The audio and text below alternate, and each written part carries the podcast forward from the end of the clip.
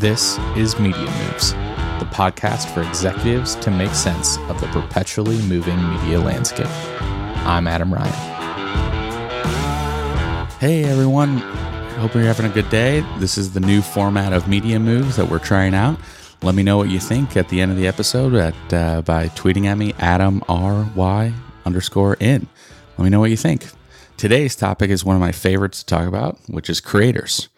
I've been asked a lot about Workweek of like, what are you guys doing? What's so different? How are you actually like working with creators? And ultimately, there were two things that we talked about uh, when getting Workweek started. One, how do we prevent creators from graduating, which will be a different episode for a different day. And then the second one is how do you scale creators' time?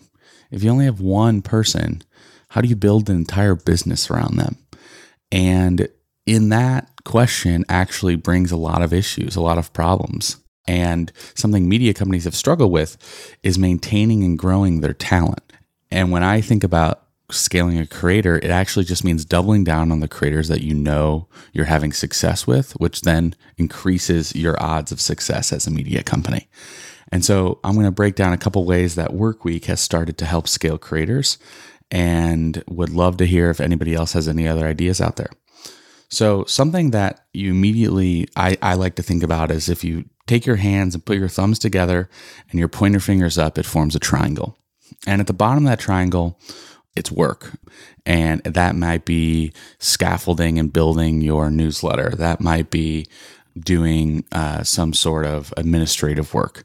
Uh, as you move up that pyramid, that might be research and other factors that that take up time for the creator. And then you start to get into importance. It might be like Twitter threads in the middle. At the very top of that, it might be their essays and their newsletters.